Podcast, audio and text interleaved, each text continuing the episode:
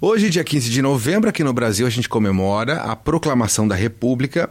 E a gente vai conversar aqui com uma figura que tem bastante história para contar pra gente. Daqui a pouquinho vou revelar o nome dele. Eu ia revelar agora no início o nome completo, mas ele pediu para segurar, que é o Guilherme. Ele vai contar pra gente um pouquinho sobre, uh, sobre fatos republicanos, assim, no início da República, né? É uma história que se inicia lá na monarquia brasileira e termina no Brasil República e faz parte da vida de todo mundo até os dias de hoje. Principalmente para quem gosta de assistir futebol todo domingo.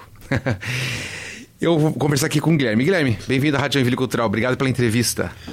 Obrigado, Jefferson. Boa tarde aos ouvintes da Rádio Joinville Cultural FM. Uh, à disposição para contarmos as façanhas Sim da Primeira República. Muito bem. Olha só, uh, o seu nome completo é Guilherme Luiz Amado Duque Estrada.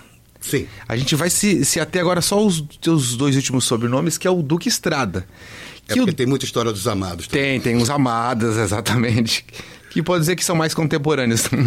e uh, uh, eu queria que a gente contasse um pouquinho sobre os teus antepassados, que é o, o Osório Duque Estrada, que foi o compositor, que é o compositor, o poeta, né? Uh, compositor do hino nacional brasileiro. E você, ele, ele é o que? O que, que ele é seu? Ele meu tataravô. tataravô. Era meu tataravô. É, ele uhum. escreveu a letra do hino nacional. Sim, sim. Né? E isso foi em 1909. Uhum. É. O governo o governo brasileiro não tinha um hino, a República não tinha um hino, e foi estipulado um concurso para que fosse a criação do hino nacional brasileiro Sim. da República. E ele participou do concurso e ganhou o concurso. Né? O presidente à época era o presidente Afonso Pena. Sim. E o Afonso Pena era um, uma pessoa que tinha muito ódio da monarquia ele era um abolicionista, ele uhum. tinha sido um defensor né, do golpe para que fosse dada a República, porque a República foi feita num golpe. Uhum. No meio de uma praça, o Marechal Deodoro da Fonseca estipula um golpe uh, e é feito ali no dia 15 de novembro de 1889 uh, o, a proclamação da República num golpe. E em 1909 foi feito um concurso, e esse concurso, meu tataravô ganhou o concurso. Mas ele utilizou um subterfúgio interessante até. Ele não tinha ninguém para que fizesse a melodia, então ele utilizou uhum. a melodia que era a melodia do hino do Império. Hum, entendi. Então ele escre... já tinha melodia, ele, ele escreveu uma letra para a melodia. Ele escreveu uma letra em cima da melodia do hino do Império. Uhum. E o Afonso Pena ficou muito brabo e ele, o prêmio era um 200 contos de réis na época. Sim. Ele ficou muito brabo na época e não deixou. Não, não. esse não é o hino, está desclassificado tal, e cancelou o concurso. Teve essa história? Teve, teve. Aí cancelou o concurso e aí em 1922... que curioso o. Eu não me lembro agora quem era o presidente da época. 1922. Era, acho que era o Nilo Peçanha, não me lembro agora. Sim. Se era o Nilo Peçanha ou não. Uh, resolveu que ia fazer ah, uma festa para a comemoração dos 100 anos da independência. Enfim, deixa eu te interromper. O, o, Afonso Pena não gostou do hino, falou não valeu, e daí, dali para frente, continuou sem hino. Continuou oficial. sem hino. Uhum. Uhum.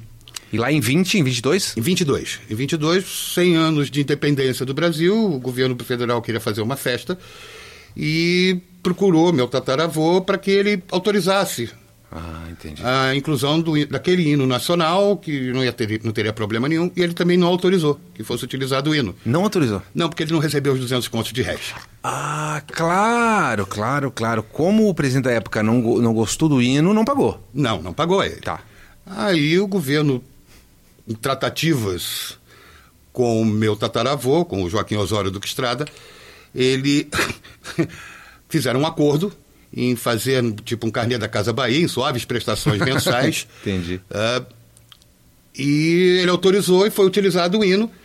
E o governo pagou seis vezes Uhum. Seis meses e depois não pagou mais. Então uhum. deram, passaram a dar mais um calote Sim. no meu tataravô, mas só que não tinha mais como, porque ele já tinha assinado um documento colocando o hino nacional, que hoje é cantado por todos, uhum. né, ouvido dos pirangas mais plácidas, pra, como domínio público.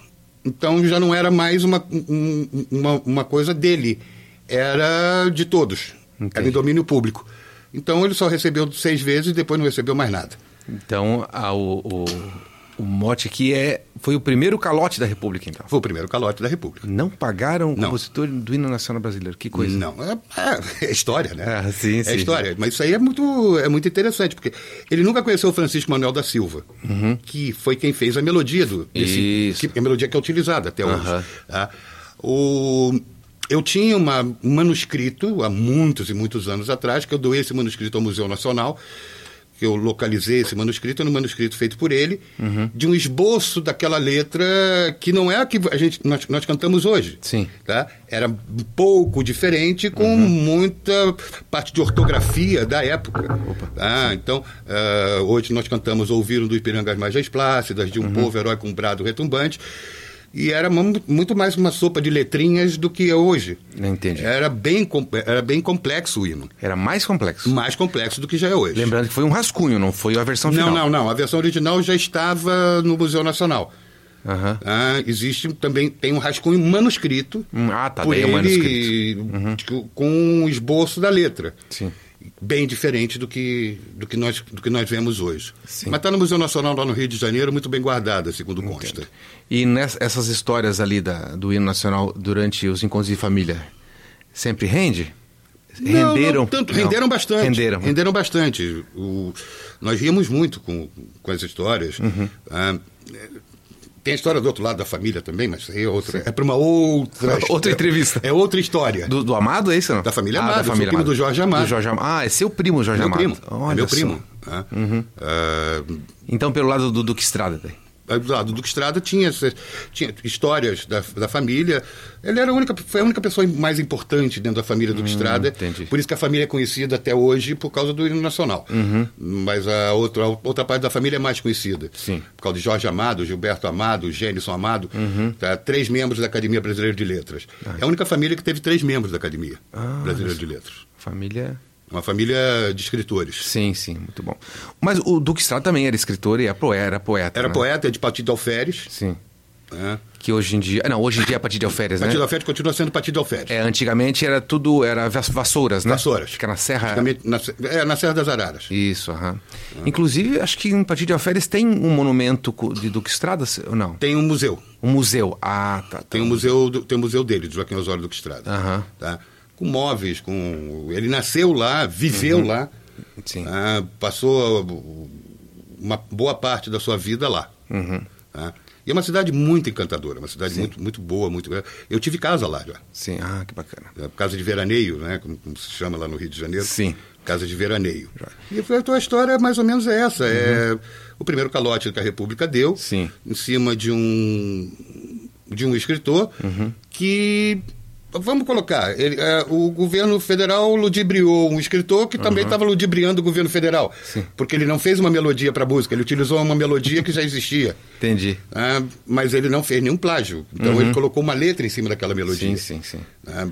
Mas era uma coisa, foi uma coisa que o Afonso Pena não gostou nem um pouco. Sim, eu acho que faltou alguma especificação ali no, no regulamento do, do concurso.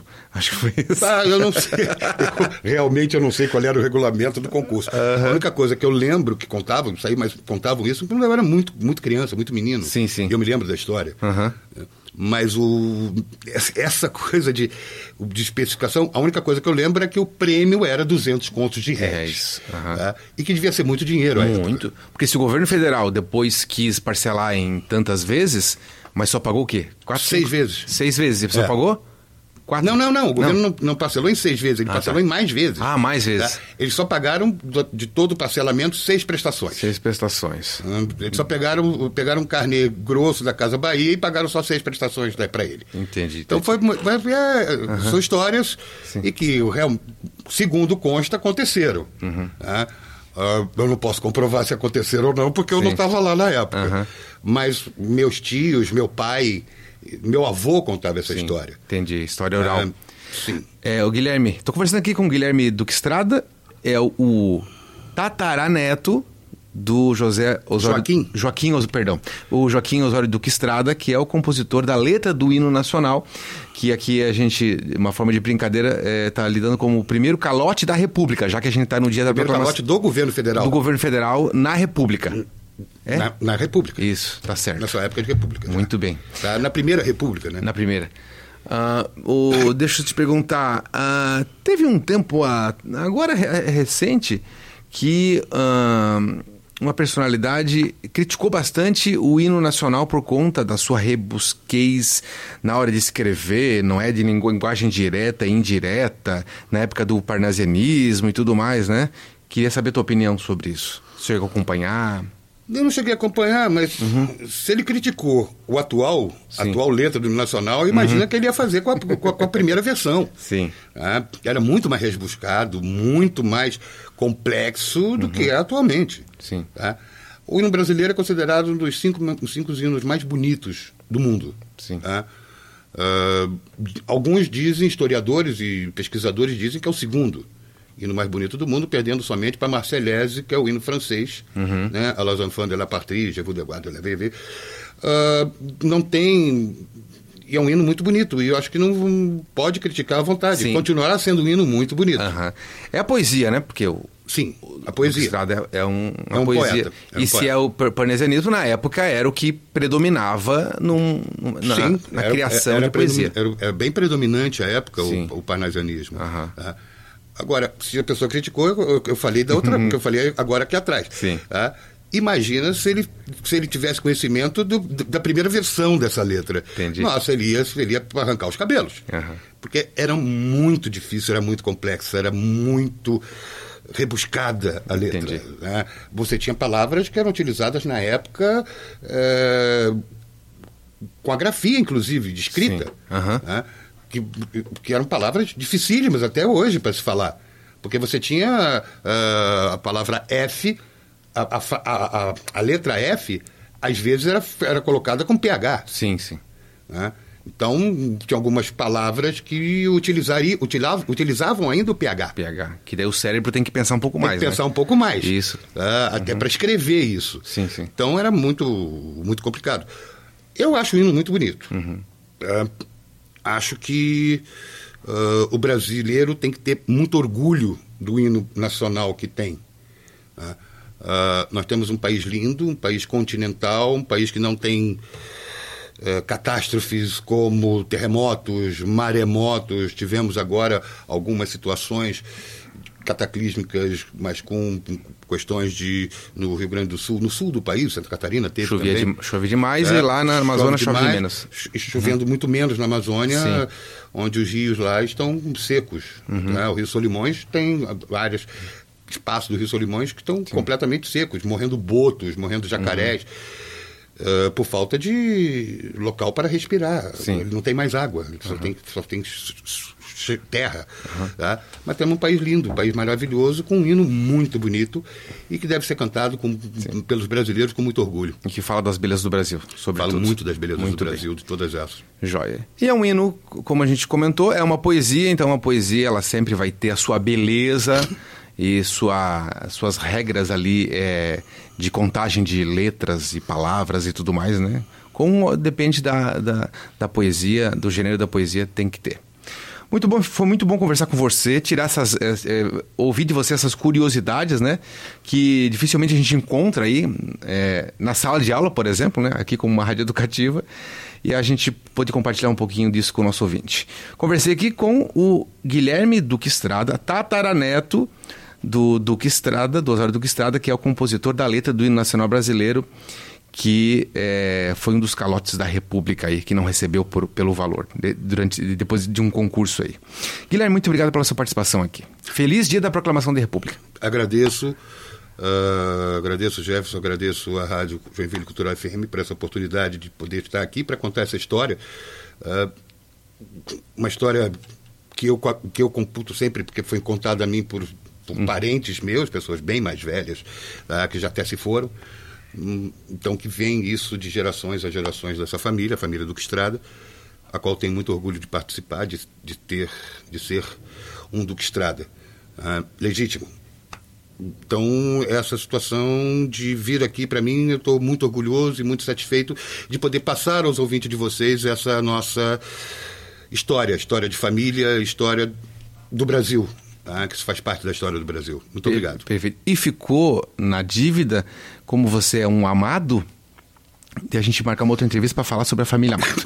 tá bom, obrigado mais uma vez. Tem histórias ótimas. Tem, que Tem ótimo. histórias assim, mas algumas, inclu- inclusive, que não pode ser contada na rádio. Ah, então contaremos só nos bastidores. obrigado mais uma vez. Muito obrigado.